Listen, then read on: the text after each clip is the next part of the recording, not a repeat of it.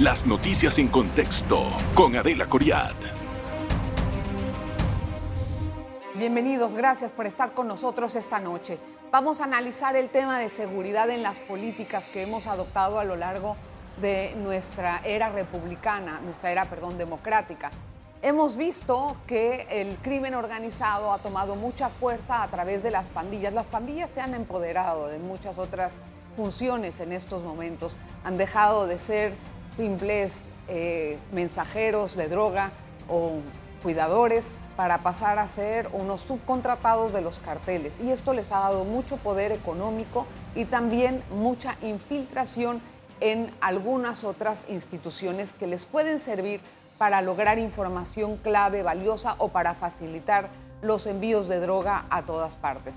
Esto es lo que ha hecho que, hemos, que hayamos visto en las últimas eh, pues, operaciones o en las operaciones recientes de droga a funcionarios del Estado caer en ellas. Hoy vamos a analizar este tema y hacia dónde vamos.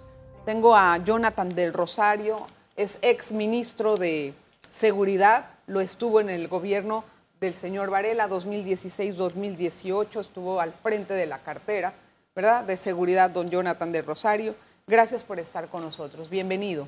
Muchas gracias por la invitación. Al contrario. Y un saludo a toda la audiencia de En Contexto. Desde la perspectiva de seguridad, no es lo mismo estar de este lado que estar en el puesto y saber las cosas que ocurren dentro de ahí.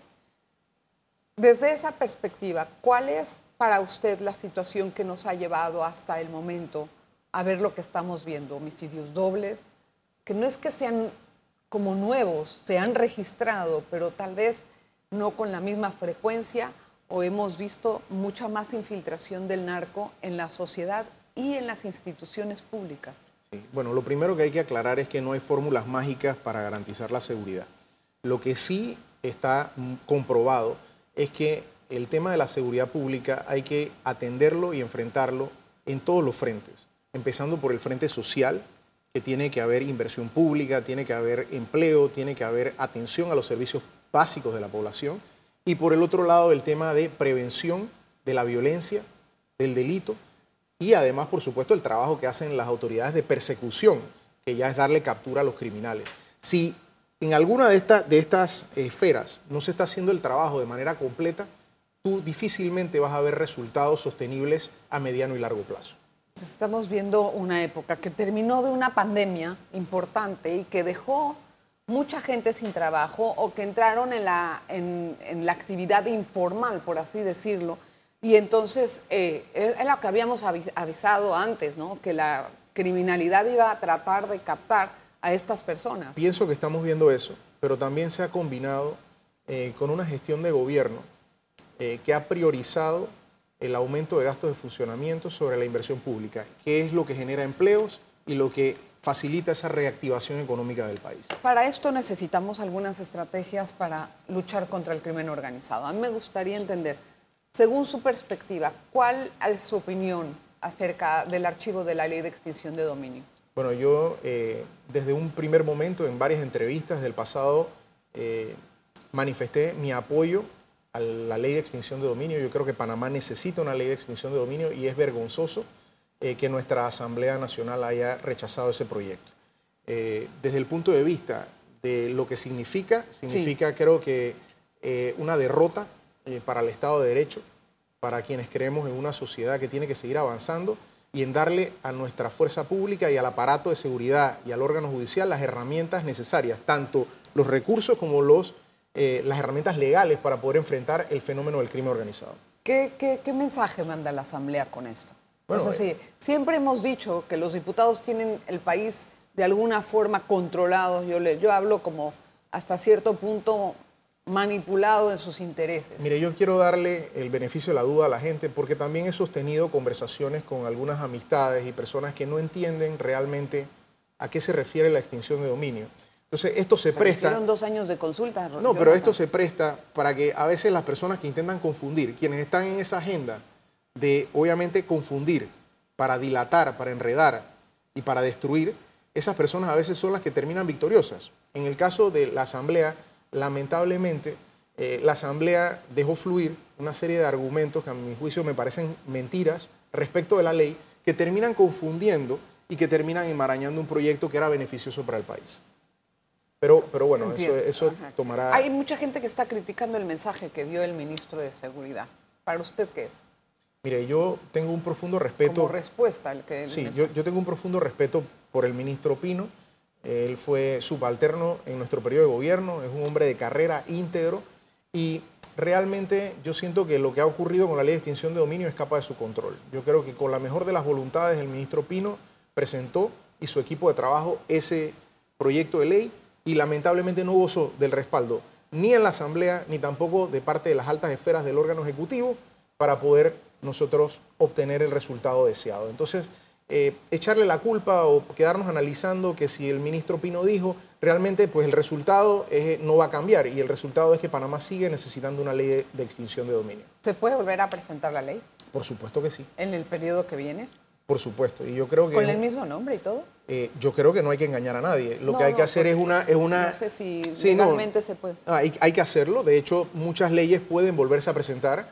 Eh, en este caso, eh, nosotros no hemos tenido ningún fallo de la Corte que, digamos, declare inconstitucional porque no existe la ley. No, está bien. Así que en este caso, sí, la respuesta es sí. Para entender cómo se debe manejar. Y es una responsabilidad, yo creo, de las autoridades presentar un nuevo proyecto. Tengo que hacer una pausa. Don Jonathan del Rosario, vamos a regresar con más. Quiero hablar acerca de la infiltración del narco en la sociedad como tal. Hay familias, el otro día agarraron a una familia, que de nueve eran cuatro familias, los cuatro dedicados al negocio de la droga. Una pausa. En breve regresamos con En Contexto. Estamos de vuelta con en contexto. Gracias por continuar en sintonía. Estamos con el ex ministro de Seguridad, Jonathan del Rosario. Le voy a hacer unas preguntas tal vez un poco delicadas, en las que le ruego no me dé nombres, pero quiero entender qué tanto se sabe. En el Consejo de Seguridad en su época, ¿sabía de figuras políticas que estaban en el narcotráfico? Manteníamos algunas investigaciones abiertas. ¿Y qué pasó? Bueno, esas investigaciones tienen que seguir su curso. Eh, generalmente eh, en este tipo de investigaciones intervienen una enorme cantidad de recursos humanos, fuentes también, para nosotros verificar esa información y poder determinar cuál de esta información puede ser eh, elevada al, órgano judicial para su correspondiente investigación. ¿Y de qué rangos eran estas personas, los políticos? Desde autoridades de gobiernos locales hasta eh, miembros de la Asamblea Nacional. ¿Eran muchos? no eran muchos, pero pues algunos nombres sí aparecían en, una serie de investigaciones y son temas que hay, que hay que determinar también el grado de vinculación, no es solamente lanzar una acusación al aire. ¿no? Entonces fuimos muy, muy respetuosos de mantener obviamente una línea de comunicación fluida con las autoridades competentes del Ministerio Público para entonces que ellos determinaran los méritos. A eso voy. ¿Cuál es el tratamiento del Consejo de Seguridad cuando recibe eso y cómo se entera el Consejo de Seguridad de eso? Bueno, ¿De dónde viene la información? ¿De la DIP? De la el, aparato de inteligencia eh, del Estado reposa en el Consejo de Seguridad. El Consejo de Seguridad reporta directamente a el ministro de la Presidencia y el presidente de la República. la Policía Nacional tiene también un departamento de inteligencia, que es la Dirección de Inteligencia Policial, el DIP. Y nosotros, en el periodo de gobierno en el que me tocó servir como ministro, nosotros estábamos trabajando de manera eh, coordinada entre todos los aparatos, todo el aparato de seguridad, el de inteligencia y también el Servicio Nacional de Migración. Porque muchas organizaciones criminales también... Tienen entre sus gentes que entran y salen. Claro, entonces, de la manera en que se maneja es que, obviamente, pues, el Consejo de Seguridad está recabando inteligencia de manera permanente. Esta también mantiene eh, un aparato y un bloque de búsqueda para las personas porque son requeridas por la justicia y en la medida en la que el Consejo de Seguridad empieza a hacer su trabajo, alimenta a la fuerza pública de la información que necesitamos, primero para prevenir algunos, algunos delitos violentos y por el otro lado también para darle captura a las personas y llevarla a buen recaudo. Cuando se enteran que alguna persona de figura política está metida en este tema de narcotráfico, ¿qué hacen? Bueno, lo primero es que hay que entender que en una organización criminal existen diferentes grados de participación. Entonces, si usted revisa las noticias en el periodo de gobierno, eh, usted va a encontrar pues, que esa, esa, inteligencia se traduce en operativos que dan capturas en vehículos a veces oficiales, eh, intentos de usar ambulancias del Estado, eh, vehículos con placas oficiales para poder trasegar sustancias ilícitas, como es la droga. O sea, toda esta inteligencia no es que se queda sencillamente allí eh, archivada, sino que se utiliza para llevarla, digamos, a la justicia. Ahora, ya probar la vinculación de un directivo, de un cabecilla, con una organización criminal es una fase eh, mucho más elaborada, más difícil no es fácil porque las personas no dan las instrucciones por escrito. Eh, obviamente, Entonces, tienen sus códigos, eh, Tienen sus códigos, a veces Pero para eso están las intervenciones que hace el Consejo. las intervenciones judiciales. No, y telefónicas. y la investigación. Las investigaciones, correcto. Pero, a ver, todas las pruebas al final tienen que pasar por un estándar judicial. Y lo importante acá es que cuando se hace una investigación, la investigación esté lo suficientemente robusta para que no se caiga. Ahora, pero usted habla de que pueden utilizar ambulancias o autos del Estado. ¿Cómo pueden llegar a las manos de ellos autos del Estado? Bueno, hay que entender que las organizaciones criminales son como un cáncer que empieza a crecer y empieza a corromper la sociedad. En la medida en la que manejan dinero ilícito, se acercan a personas de puestos bajos, de puestos medios, para evidentemente procurar beneficios y poder cometer sus, sus actividades. Entonces, en ese sentido, eh, las personas que están en el ámbito de lo que es el manejo portuario, eh, el manejo también de algunos recursos del Estado, pueden verse tentados por organizaciones criminales. O sea, Ahí es donde los infiltran y les prestan los carros para hacer el trasiego de drogas. A veces, o, de repente, pues buscan la manera de sacar los carros de los patios. Lo que sí puedo decirle es que, y esto es bien importante, nosotros entendiendo esa situación, eh, se creó un grupo interagencial anticorrupción que formaba el Consejo de Seguridad, lo lideraba con miembros de otros estamentos de seguridad, para precisamente perseguir cualquier tipo de infiltración. Esto se creó en 2016 y se logró, no, se logró la judicialización y también la separación de muchas unidades de la fuerza pública. ¿Y de los políticos? De los políticos, como yo le, como le estaba diciendo, nosotros hicimos operaciones eh, sobre las cuales algunas están reportadas mediáticamente, algunas cobraron mucha atención mediática y estos casos pasaron a la esfera judicial. Es que Varela no paraba de hablar de la narcopolítica, pero nunca vimos un resultado de sus palabras. Bueno. ¿Qué pasó ahí? Yo lo que yo sí puedo decirle es que las carpetillas de investigación que en su momento fueron elaboradas fueron ¿A quién, se, ¿A quién se transmitieron? Transmitidas las que tenían mérito para judicializar al Ministerio Público. Y obviamente las ¿Todas al Ministerio Público? Bueno, es que nosotros no, no nos o algunos a, la corte, o sea, quiero entender. nosotros, nosotros no podemos enviar nada directo a la corte. De hecho, nuestro, nuestro canal Siempre todo es tiene el que ser al Ministerio Público, y ellos de ahí. Claro, lo que pasa es que el Ministerio Público sí tiene la enorme responsabilidad de poder, una vez inicia el proceso de investigación, tiene unos ¿Sabe qué pasa? que la impunidad en este país, especialmente en cargos de mando y jurisdicción, si es que hay algunas personas que están coludidas por el crimen, las vemos poco caer. Entonces, vemos caer a los que son capas medias, pero no hemos visto caer a una autoridad local yo, te puedo, o, a un diputado, como me te, dice. Te puedo mencionar algo eh, que me parece importante dejar claro para tu audiencia, y es que al mismo tiempo que nosotros llegamos al gobierno ya había una transición de sistemas, de un sistema penal inquisitivo a. acusatorio, correcto. El sistema penal acusatorio tiene muchas bondades y yo no voy a entrar en este tema a discutir las bondades del sistema, pero tiene una debilidad y es que no fue diseñado para combatir el crimen organizado. Sino de hecho, para... para la delincuencia común.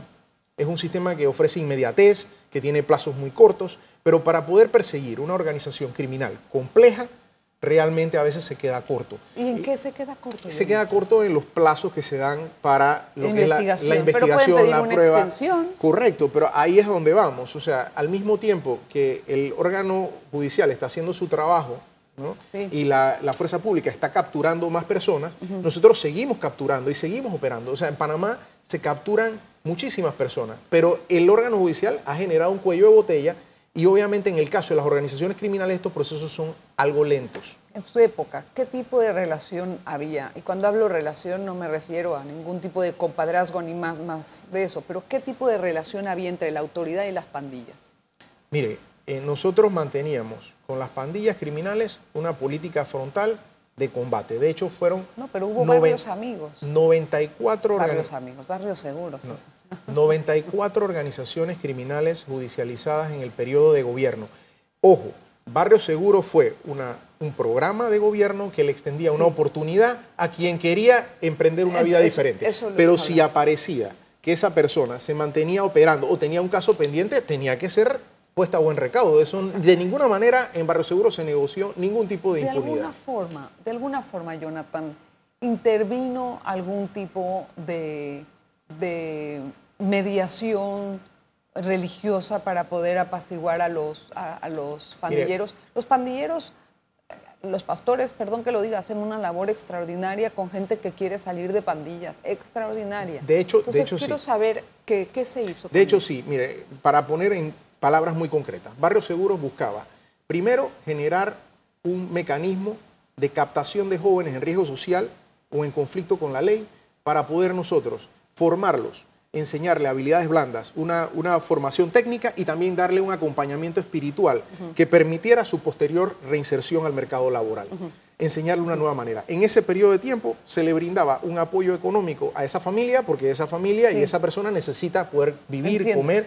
Y obviamente el acompañamiento espiritual que usted menciona es clave, porque los seres humanos, los seres humanos necesitamos, necesitamos nosotros no solamente el alimento y las necesidades básicas, también necesitamos nosotros reencontrarnos con la parte espiritual para poder desarrollar y sacar lo mejor de nosotros. Quiero, quiero hacer una pausa y que me explique bien un poco. Tal vez quiero también entrar en nuestro en nuestra realidad y en lo que viene ahora para nosotros. Y, las provincias, ¿qué tan mal están? Colón, veo a Colón muy muy, y, paréntesis, se lograron insertar al mercado laboral con Barrio Seguro cerca de mil jóvenes. Yo tengo un poquito de dudas acerca de lo que fue el resultado de Barrios Seguros, pero no sé si quiero enfrascar el tema en eso.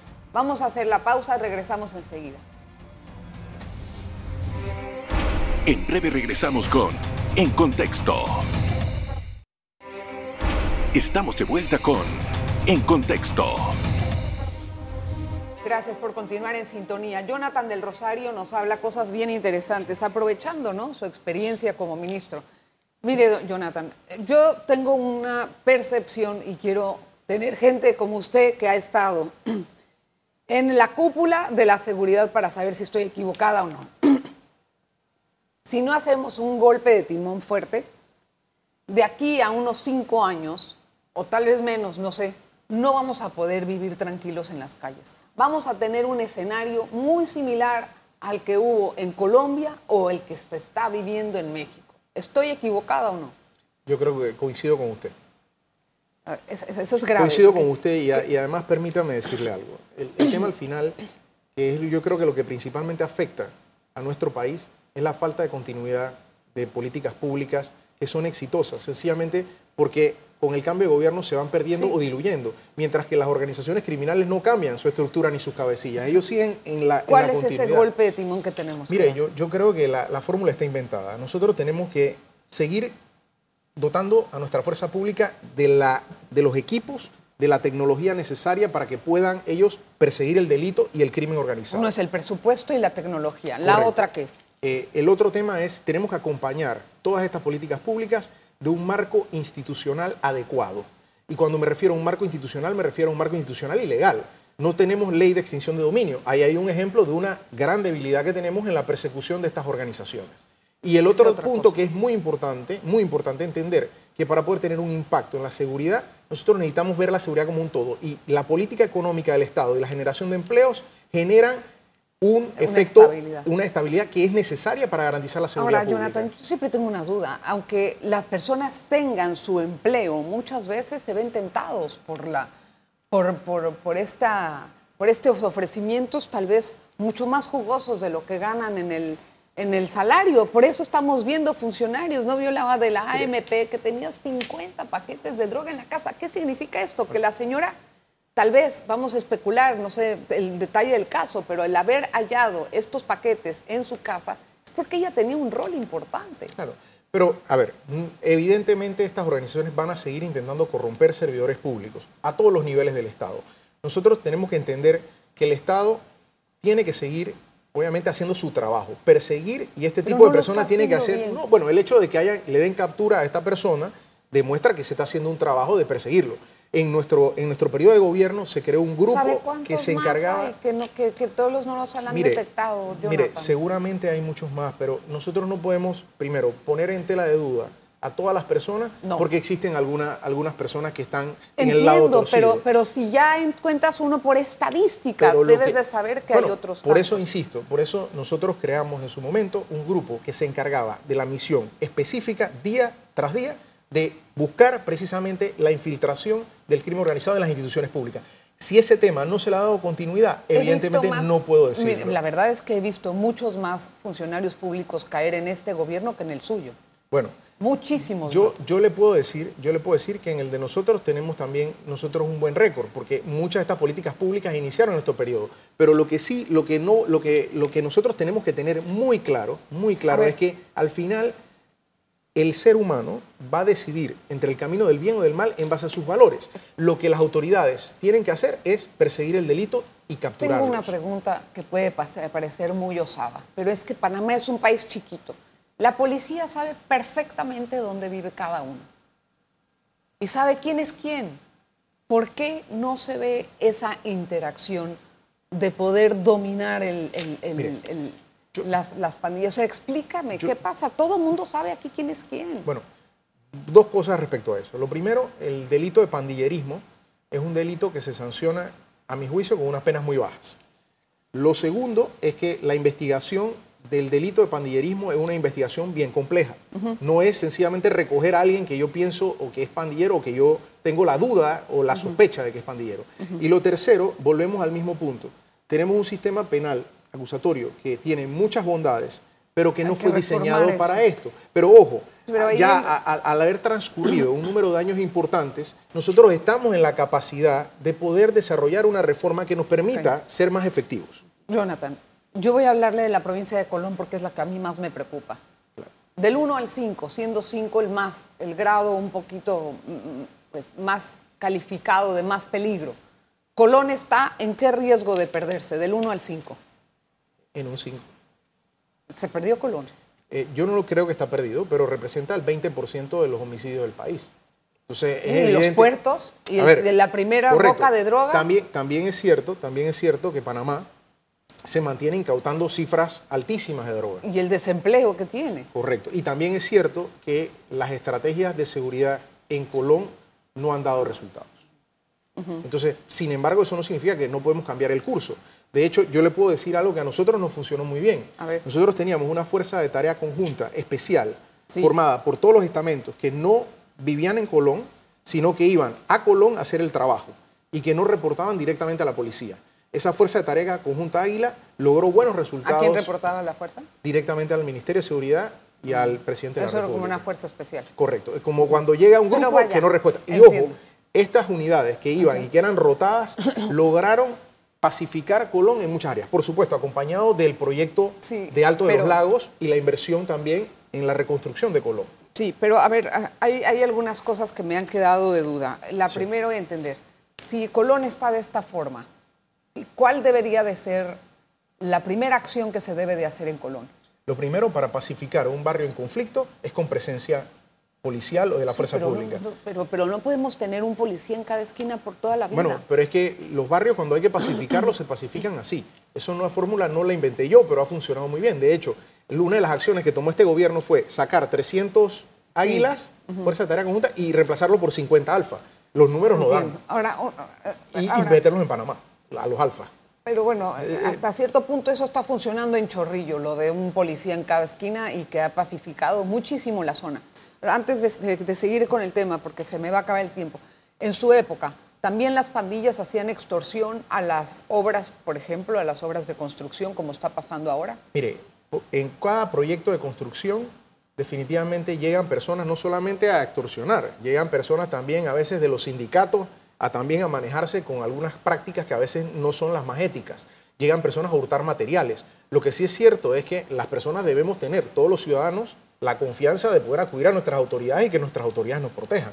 Yo le puedo decir que nosotros eh, hemos visto el caso de, en nuestro gobierno de, de empresas que tenían algún tipo de problema y nosotros le dábamos el acompañamiento necesario. Lo que Pero no ahora se está viendo con mucha regularidad. Claro, lo que- Estamos viendo eso con una forma A de ver. extorsión, una vacuna, como le decía. Adela, lo que nosotros nunca vamos a poder evitar que alguien tenga la brillante idea de cometer un delito. Lo que sí podemos hacer es atacar el delito, darle aprehensión, darle captura a esa persona que está intimidando para que esa persona se abstenga y mandar un mensaje a los compañeros. Pero si, si las personas operan y sencillamente no pasa nada, lamentablemente, pues ahí pasa lo que usted dice.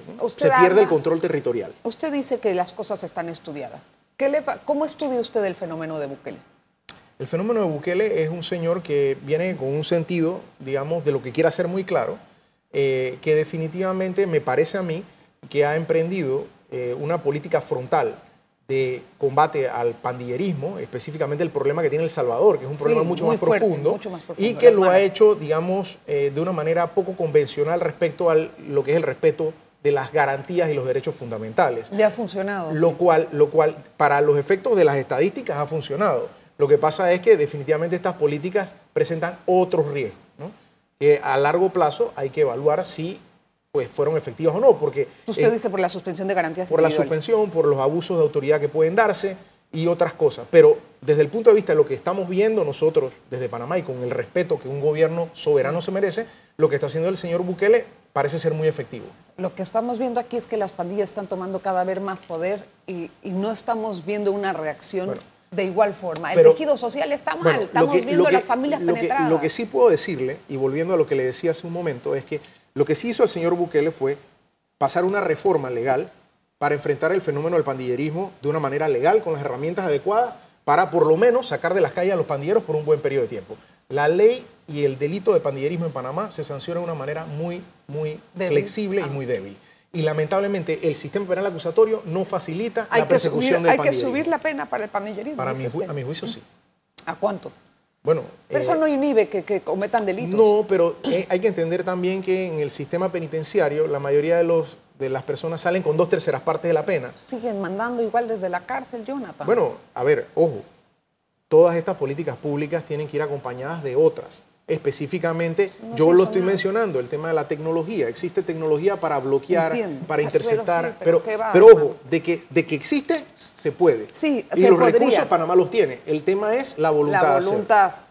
Gracias, Jonathan, por estar con nosotros en el, en No, contexto, muchas en gracias el programa. De verdad, muchísimas gracias. Ha sido de muy, muy reveladora la entrevista. gracias. A la orden. Gracias, igualmente. Gracias a usted por su atención. Espero que le haya ampliado un poco el panorama de la criminalidad en nuestro país.